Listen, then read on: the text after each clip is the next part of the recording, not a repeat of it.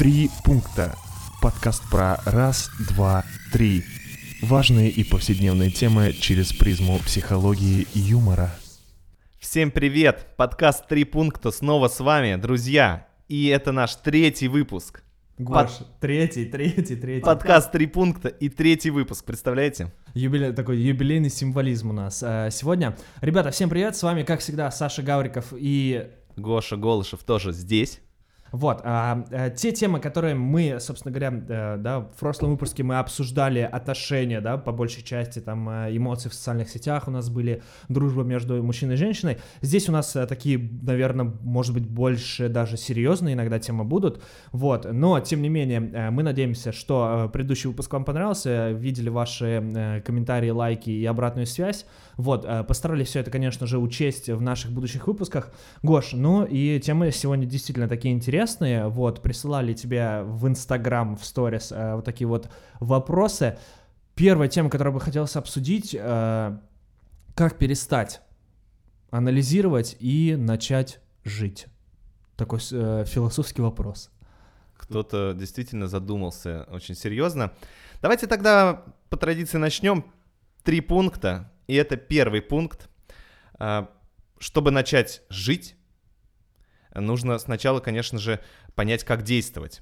И для этого нужно, первое, осознать свои эмоции, ощущения, чувства, мысли, потребности и изучить обстоятельства среды, в которой, в которой вы собираетесь действовать.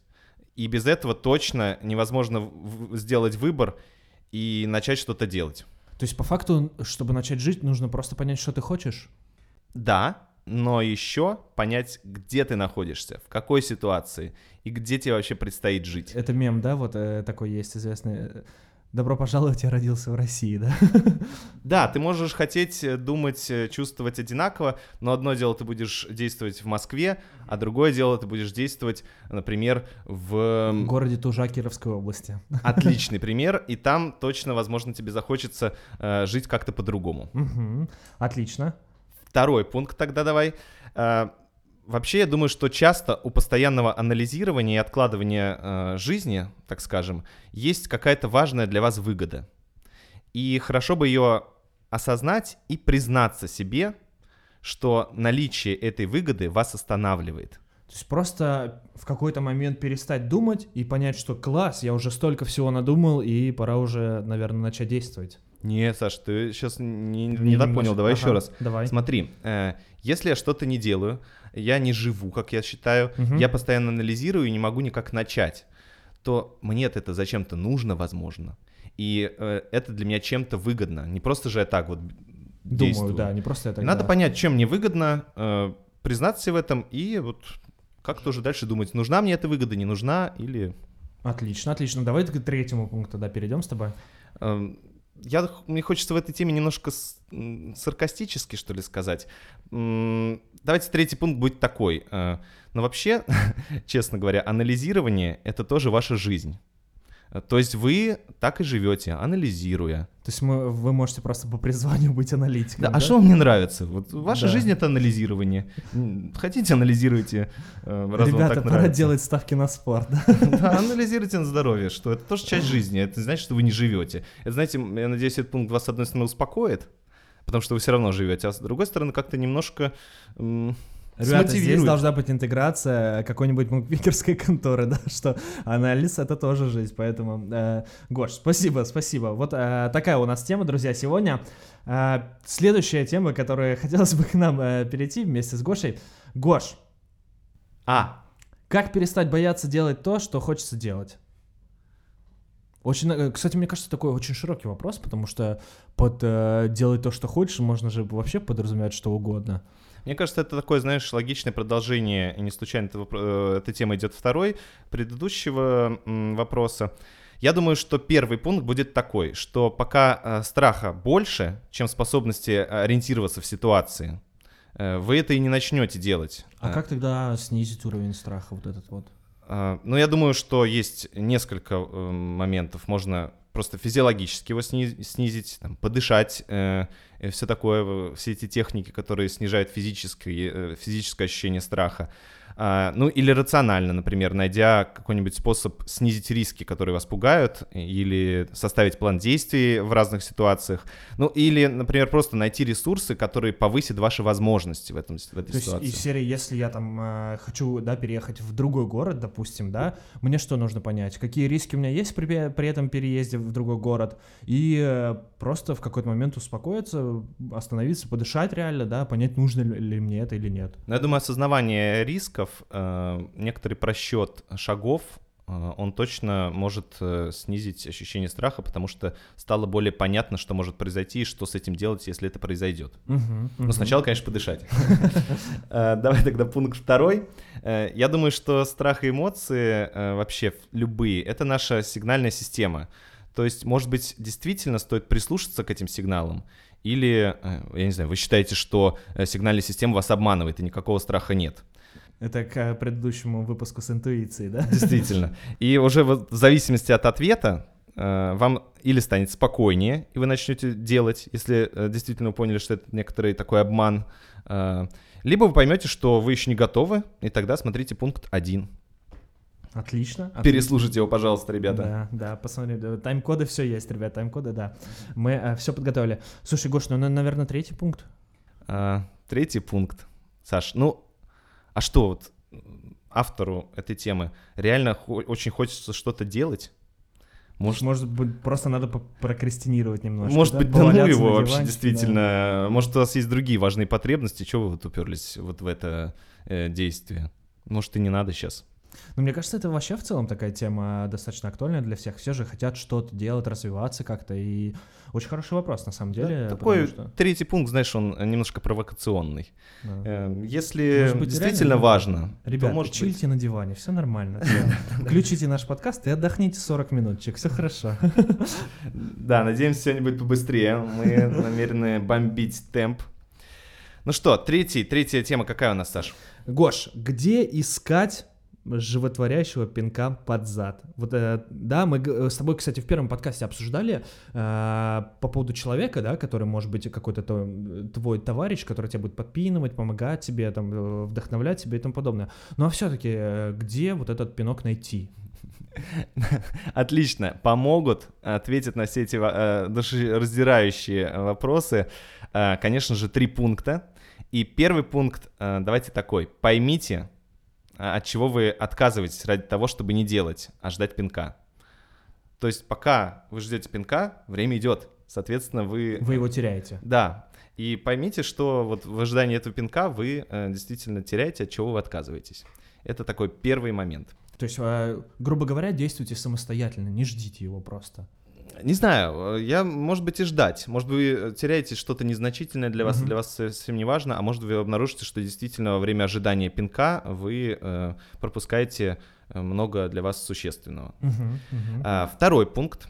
А, я думаю, что раз э, пинок, то это про живого человека. Поэтому найдите человека, чей пинок будет э, не только для вас эффективный, но и полезный. И вот попробуйте с ним договориться о серии пинков, потому что одного явно мало.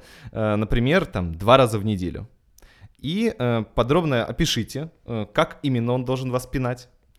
Э, пообщай- пообещайте быть ему благодарным за это, раз уж вы его сами попросили. И как-то вот э, договоритесь с ним о награде за этот его труд, потому что пинки давать, это, знаете ли, можно себе ногу отбить. Слушай, ну у меня была история, допустим, когда мне очень хотелось заниматься спортом, но у меня вот что-то меня останавливало, да, то есть я хотел начать бегать, и я просто поспорил с человеком, что э, там, да, из серии мы каждый день будем бегать, если ты не бегаешь, ты платишь тысячу рублей, да, ты выкладываешь там видеоотчет, отчет с трека своего, и это вот такая, типа, мотивация, да, почему и у человека, да, какая-то мотивация бегать. И мне кажется, вообще в целом какая-то история про совместное что-то, да, но всег- всегда бегать в паре проще, мне кажется, чем одному. Ну, по крайней мере, мне, не знаю, когда кто-то с тобой, кто, кто тебя поддерживает, мне кажется, это как-то Да, но это проще. один из вариантов, э, как договориться о том, чтобы тебя кто-то подпинывал. Но тут важно про то, что действительно вы должны понимать, что это эм, временная история, потому что человек не будет вас пинать вечно, и точно энергозатратная для этого человека, поэтому будьте к нему благодарны, берегите его, потому что он такой ваш мотиватор. Э, И давай третий пункт, Саш, э, я думаю, что он тоже вот такой э, немного провокационный. Э, Знаете, может быть, просто продолжайте ничего не делать. Но теперь еще и испытывайте дис- дискомфорт от этих пинков, которые вам дает ваш товарищ. Отдавайте ему тысячу рублей, как ты сказал, э, и э, потом вернитесь к пункту 1, и повторите весь этот круг из э, трех пунктов еще раз, может быть, э, заменив э, одного пинающего человека на, на двоих, чтобы для наверняка. Ну или, знаете, обратитесь к психотерапевту, может быть, он вам 8 поможет. 900. 8026. Отлично, отлично, Гош. Но Гош, ну и да, с пинков переходим вот к такой вот теме. На самом деле она, ну, достаточно серьезная. Вот, и тема домашнего насилия, где пинки точно присутствуют, и не присутствуют не только пинки под зад, э, да, вот такие вот мотивирующие, но и удары кулаками по лицу, к сожалению. Да, особенно, мне кажется, э, не хотелось бы политизировать, но в нашей стране, где закон еще не принят. Вот, домашнее насилие, Гош. Что такое, как с ним бороться и...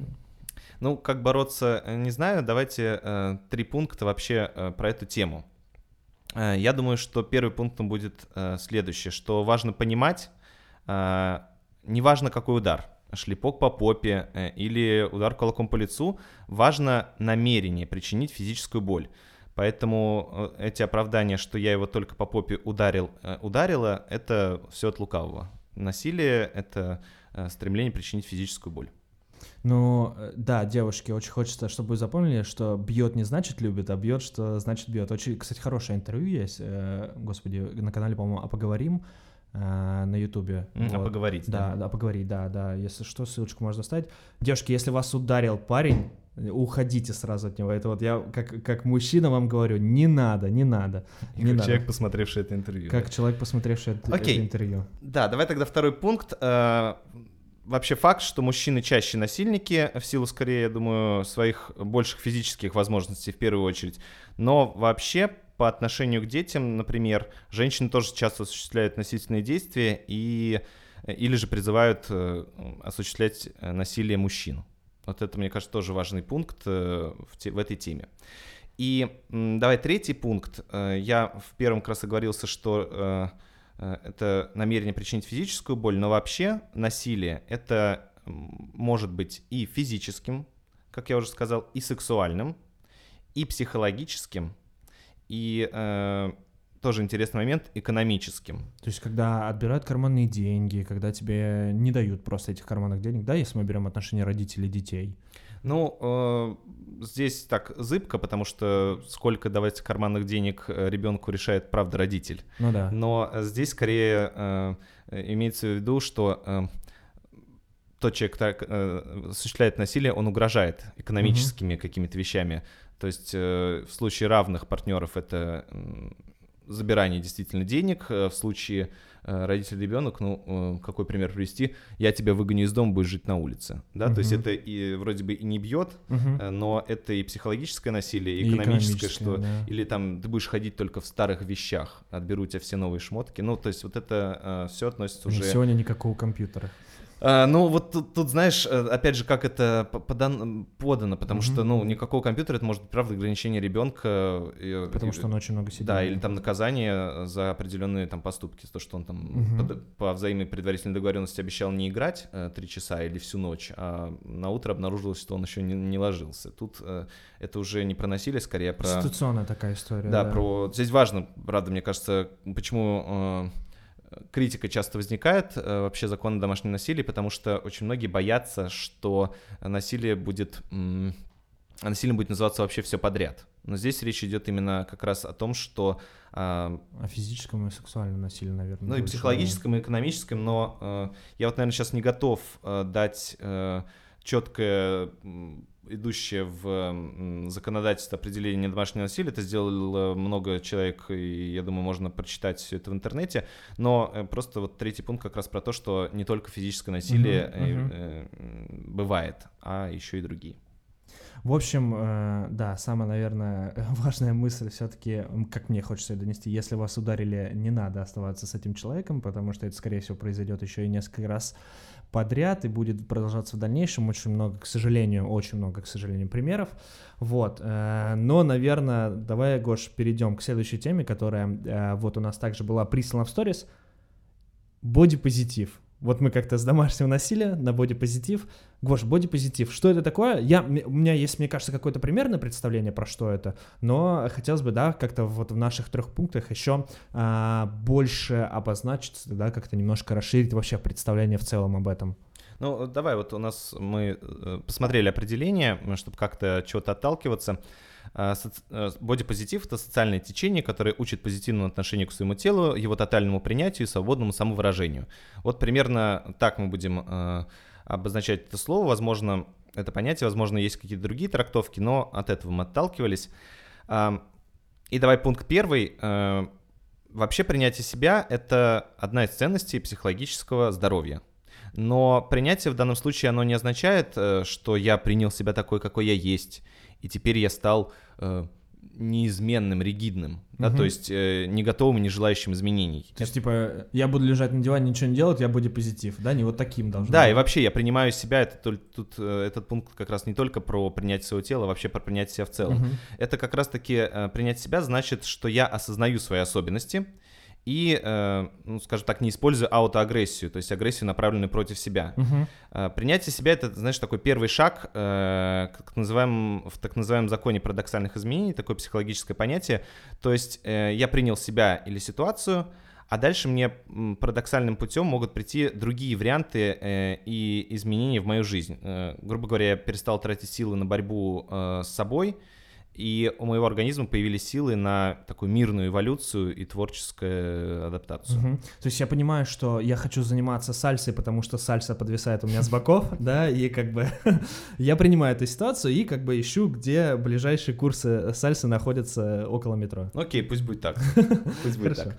Ага, пункт 2. Э, я подумал, что э, ну, всегда мы стремимся, э, есть такое выражение э, «золотая середина». И вот если бодипозитив э, является такой полярной, противоборствующей позицией постоянному маниакальному стремлению улучшить или модернизировать свое тело, угу. то в этом случае и бодипозитив может быть патологическим и привести, например, к неврозу или психозу. В общем, истина в балансе, как обычно.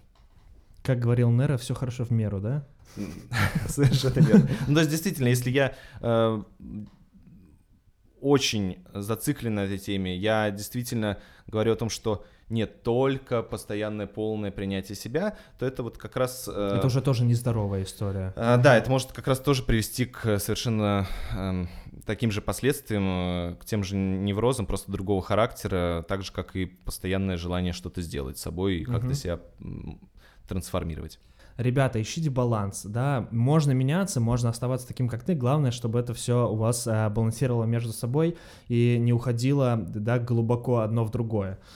Отлично, ну и третий пункт, Гош. А, третий пункт, я думаю, про бизнес. Э, я думаю, что сейчас э, маркетинг некоторых компаний э, во многом реально паразитирует на идеях бодипозитива, позитива и ну, используют это в своих коммерческих целях, поэтому будьте здесь внимательны, аккуратнее. А что, что ты имеешь в виду? Да. Это, допустим, появление типа модели плюс сайз или что-то ну да, то есть э, реклама, я думаю, многие заметили, э, тоже э, отлично опирается на идеи бодипозитива, и э, если в нем, как в таковом понятии, нет ничего плохого, то часто просто так же, как раньше было модно, типа, ходи, качайся, угу. сейчас модно, ходи, не, ходи, не качайся. Ходи, не качайся, вот. будет таким, как есть, да. Но делай что-то другое, ага. покупай наши услуги ага. в, эту, э, угу. в этой теме. Поэтому просто будьте внимательны, что э, так же, как и любая хорошая идея, она отлично используется в коммерции вот, которая, может быть, человеку сейчас не нужна. Ну, а да, для тех, кто из коммерции, ребята, можете использовать эту идею смело. Да, используйте, конечно, отличные хайповые темы, что? Да, Гош, ну и вот э, очень интересная тема, которую нам задали следующую, да, это слова паразиты, Гош. Мне кажется, мы наблюдали их очень много в первом выпуске. И, э, кстати говоря, ребята очень постарались учесть ваши комментарии. Что делается с словами паразитами? Мы как с тобой, да, вот как два таких... Э, два таких дружка, которые записывают подкаст «Три пункта». Что с этими словами-паразитами делать? Давайте давай скажем, что пишите наши слова-паразиты в комментариях. Да, ребята, пишите слова-паразиты в комментариях, мы будем э, как-то с ними взаимодействовать. Вот так, давайте. Хотя мы, конечно, прослушаем эти эфиры и да. все сами слышим, но еще раз задайте нам э, животворящего пинка э, раз сегодня про это шла речь. Ну, я но думаю, только не по лицу. Первый пункт слова-паразиты часто очень многих бесят, и причем и людей, которые их сами употребляют, они думают, да когда ж я перестану экать?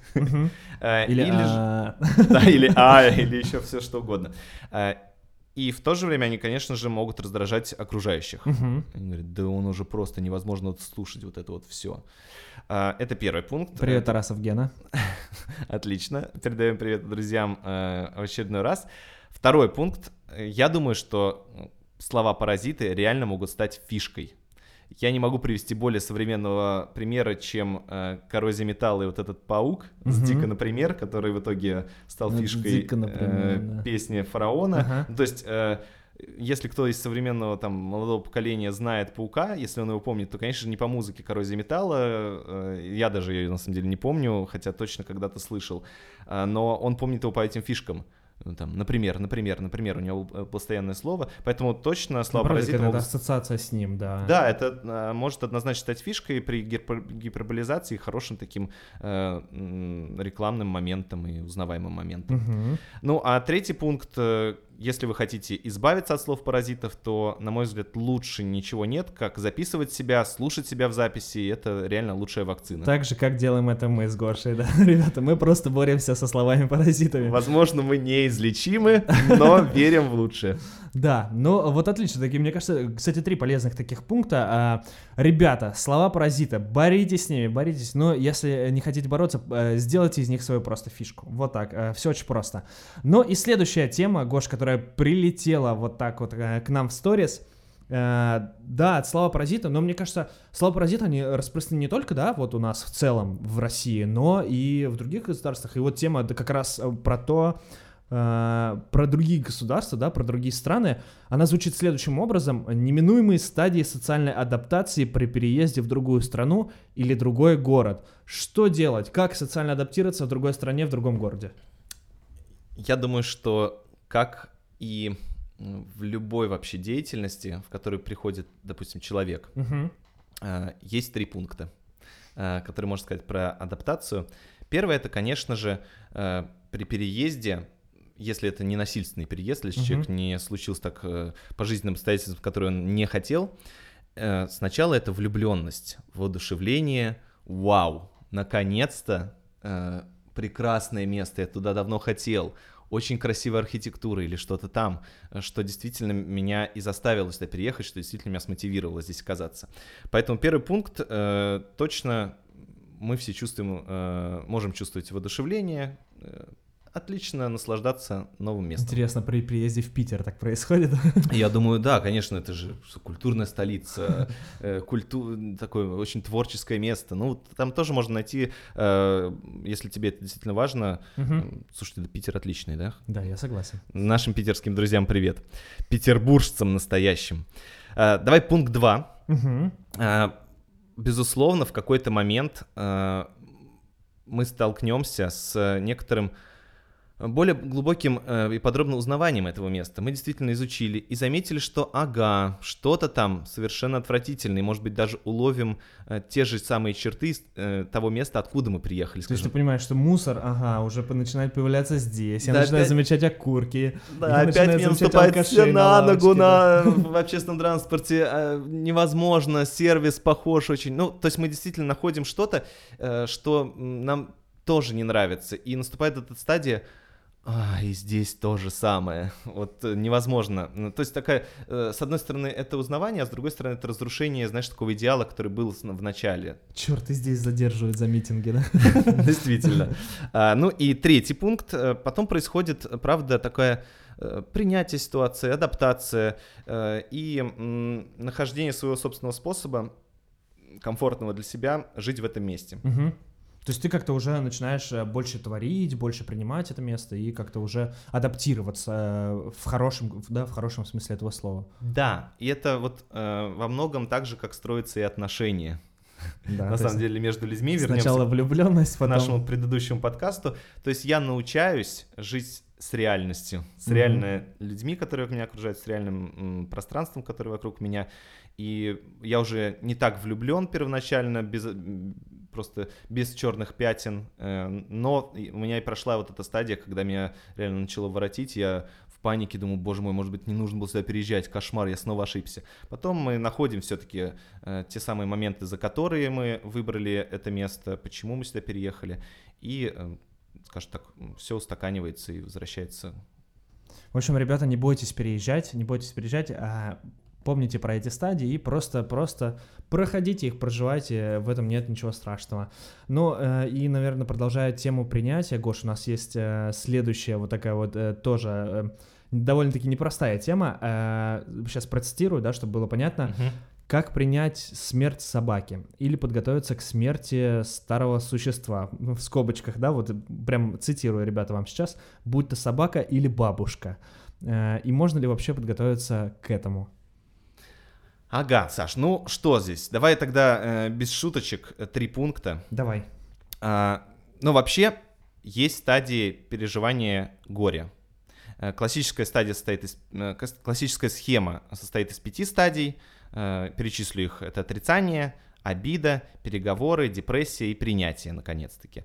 Ну, есть более подробные, на мой взгляд, более удобные какие-то схемы, и там добавляются другие стадии, которые более понятны. Там есть стадия шока, есть стадия вины, одиночества, и, э, что меня больше всего вдохновляет, э, стадия, где появляются новые силы и способы жить дальше, и даже стадия помощи другим в каких-то сложных ситуациях, когда мгм. я, опираясь на свой опыт проживания, э, теперь готов оказать поддержку тем, кто оказался в похожей ситуации.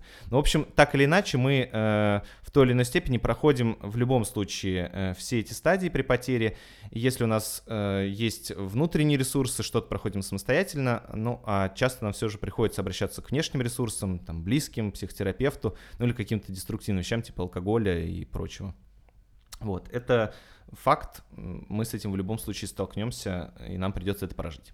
Ну, просто надо быть, ну, можно быть просто к этому готовым. Ну, хотя, наверное, нет, ты не будешь к этому готовым, да. Э, Знаешь, значит, уже в какой-то степени готов. Э, Хуже, если ты не знаешь, что это Да. существует, и тебя э, это удивляет, и ты думаешь, что со мной происходит. Ты не можешь понять, что это действительно происходит со всеми, кто так или иначе ощутил потерю. Да, ребята, готовлю сейчас, рано или поздно мы все умрем, и собаки тоже, как бы, да, поэтому будь- будьте к этому готовы.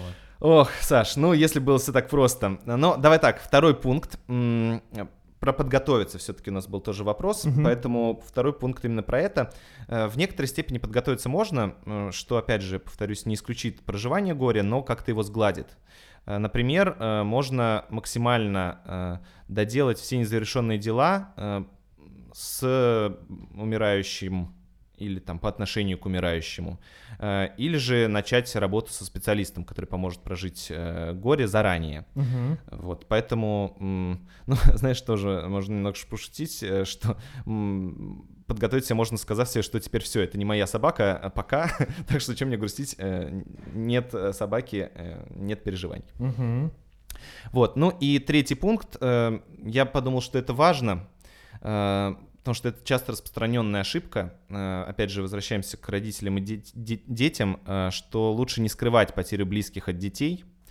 И, э, конечно же, не стоит ждать от детей какой-то правильной реакции, что он тоже начнет понимать всю серьезность обстоятельств. Мгм. Он может там вос- типа воспринять это в полухо и убежать дальше играть. Его не нужно за это ругать, но э, важно, чтобы ребенок знал, что ваша семья проживает непростой период, э, что, конечно, не нужно его нагружать какими-то своими аффективными эмоциями, если такие есть, лучше их проработать со специалистом или с другими взрослыми прожить. Ну, Но- он, наверное, бу- должен понимать, что вам грустно, да? Да, что вам грустно, что больно. вам печально, что вы, вам больно. Мгм. Вот. э, Это важно, потому что, конечно, э, вот эти все истории, что, к примеру, бабушка умерла, а внук э, там семилетнему не сказали, сказали только в 15, и вдруг все эти 8 лет мы просто не ездим к бабушке. Это, Да. конечно же, может являться значительно большей травмой, потому что ребенок точно чувствует, что есть тайна, и все эти 8 лет чувствует тревогу и... э, Хотя бабушку очень любил, да, и э, Да, и ездил к ней. некоторые непроясненности. Потом в Да. 15 лет это, конечно, когда это вскрывается, это все-таки обман, то это может привести к действительно таким шоковым реакциям, еще более, чем если бы он узнал, что бабушка умерла. Мгм. Вот три, такие три пункта. Ну, вот такие вот, э, ребят, у нас э, сегодня, да, есть серьезные темы, есть темы слов паразитов. Вот. м, Мгм. э, Еще одна тема у нас, наверное, завершающая в нашем сегодняшнем пункте. Гош, вот такая вот, э, на самом деле, классная, э, классная тема история. надо ли превращать хобби в основную работу? Их, э, ну, или лучше ли их разделять, вот так? Мгм. У меня вот, допустим, да, есть такое, как бы, хобби было раньше, да, я когда занимался, я там делал деревянные значки, да, на Так. магнитных застежках. Потом я подумал, что было бы классно сделать из этого какой-то доход пассивный. Мгм. Получилось в какой-то момент, а потом я посмотрел на чуваков, которые делают другие значки, и понял, что э, я лох, ребята, я полный лох. Слушай, но это же разве стало твоей работой? Или это стало... Это хо- стало, да, это в какой-то момент стало работой. Да, То есть это начало работал. приносить деньги, да, я начал э, этим постоянно заниматься, и как бы Мгм. я подумал такое, Потому что, мне кажется, может быть и оплачиваемое хобби. То есть тут не сказано, что, может быть, я за хобби не получаю денег. Тут именно, видишь, основную работу. «Мгм, мгм». Вот, ну давайте, давайте попробуем. Э, Первый пункт будет такой, что вообще, на мой взгляд, отличие хобби от работы часто в том, что в хобби меньше рутины, которая случается, мне кажется, в любой даже самой любимой работе. И если вы готовы к тому, что э, рутины станет больше в этом хобби, э, вам придется м, делать э, иногда то, что вы при э, условии, что это хобби, просто бы, да, я заброшу это дело на пару дней. А сейчас так не получится, и если вы с этими рутинными моментами готовы встречаться, то можно пробовать, я думаю. Если вы вяжете, и, допустим, вяжете шапки, вы можете а, отложить, э, да, вязание там на какой-то определенный момент, а если это ваша работа и у вас заказ, Вам уже денежки да, перечислили. вам денежки перечислили, вам нужно это делать. То есть э, это, наверное, немножко про это. Да, недовольные клиенты ломятся и кричат, где подарок моему ребенку на день рождения? Вы просто сломали мне жизнь. Да, Тут ты- уже ничего не поделать. Да. И Ну и- вяжите ночами тогда, это Ага. уже ваши проблемы. А второй пункт. А, Второй пункт. э, Я, кстати, есть исследование, что э, для того, чтобы стать профессионалом, нужно потратить на деятельность э, как минимум 7 тысяч часов. Вот Почему вопрос. именно 7 тысяч, интересно. Ну, считается, что и делая определенную деятельность в течение 7 тысяч часов, не Ну, без понятно, перерывов, естественно, а вот в таком количестве в общем, то вырабатывается навык, который уже можно назвать профессиональным. До этого там есть стадия любитель, э, ученик, а вот профессионал... Профессиональный курьер Яндекс Еды. Ну, э, думаю, кстати, слушай, 7 тысяч часов, мне кажется, это курьер на всю жизнь называется. да. Мгм. Вот, ну то есть э, вопрос-то в чем? Готовы ли вы реально столько заниматься своим хобби? Ведь хорошо платят за профессионально сделанное дело, значит, э, вы наверняка захотите достичь отличного уровня, за который будет получать большие деньги, но готовы ли вы реально вот этой деятельности посвящать столько времени? То есть, может быть, хобби просто оно такое временное увлечение, да, и потом окажется, что вы просто были не готовы, хотя... Ну, или вы им готовы заниматься раз в недельку, два раза в недельку, а 7, час, 7 тысяч часов тогда доберутся, когда вам будет уже 90 лет. И это точно э, не та скорость, с которой вы намерены э, э, там, начать зарабатывать нормально. Но в 90 лет можно получать нормально тогда, да? Да, вот тогда вы профи. Но тут, конечно, еще интенсивность. Если вы там делаете годичный перерыв, форма теряется, ясное дело. Вот, и третий пункт. э, в любом случае, переход от одной деятельности к другой — это, ну, такое изменение, а особенно если ну, касается финансов, то важное изменение в вашей жизни. Тогда просто запаситесь терпением, запаситесь финансовой подушкой и э, толерантностью к неопределенности в процессе, как говорит тоже наш друг Миша Мордасов. Э, потому что, ну, правда, вас ожидает новый мир. То есть, если вы решили вдруг с постоянки, да, уйти и заниматься каким-нибудь, не знаю, производством сайтов, дизайном или чем-то и подобное, нужно просто быть к этому готовым, да, запастись деньгами на неопределенный срок, потому что вы не понимаете, да, какой у вас доход пока что будет, вот, и как бы просто подготовиться к этому. Ну да, Саша, вот ты себя э, в чем сейчас ощущаешь профессионалом? Я себя э, ощущаю профессионалом в креативе. В креативе. Вот э, за первый твой креатив сколько тебе платили, скажи, пожалуйста? За первый креатив, о, На который ты типа уже сделал своей работой. когда я уже сделал, за первый сценарий мне, наверное, заплатили 5000. Вот. Э, Вопрос, э, видишь, э, сейчас за, за сценарий могут заплатить и больше, я Да. думаю, совершенно точно. Вопрос как раз в том, что э, на начальных этапах, вот я пошел работать с психологом, э, мне было 2500 рублей в месяц. Поэтому Нет, нет, подожди, 5000, ну это прям когда сценарий, сценарий, вот мероприятие. А, наверное, ну какая-то, не знаю, мне кажется, первое профессиональное, ну, из хобби профессиональное. Я получил, вот, за значок я получил 300 рублей, Гош. Прекрасно. И вот действительно здесь нужно запастись терпением, финансовой подушкой, потому что изначально точно ваш доход может упасть. Э, Конечно, если вы делаете хобби уже на почти профессиональном уровне, э, но в любом случае вам нужно перестроить свой график, режим, обрасти новыми связями в профессиональной сфере, совершенно другой. Поэтому В общем, просто по факту вы начинаете это с нуля, да, то есть новая, новая сфера реально для вас. Вот, а, ну и, друзья, это были все темы, которые а, мы обсу- которые, да, прислали вы нам в сторис, которые мы обсудили а, в этом третьем выпуске, третьем юбилейном выпуске подкаста. Юбилей! Подкаст «Три пункта».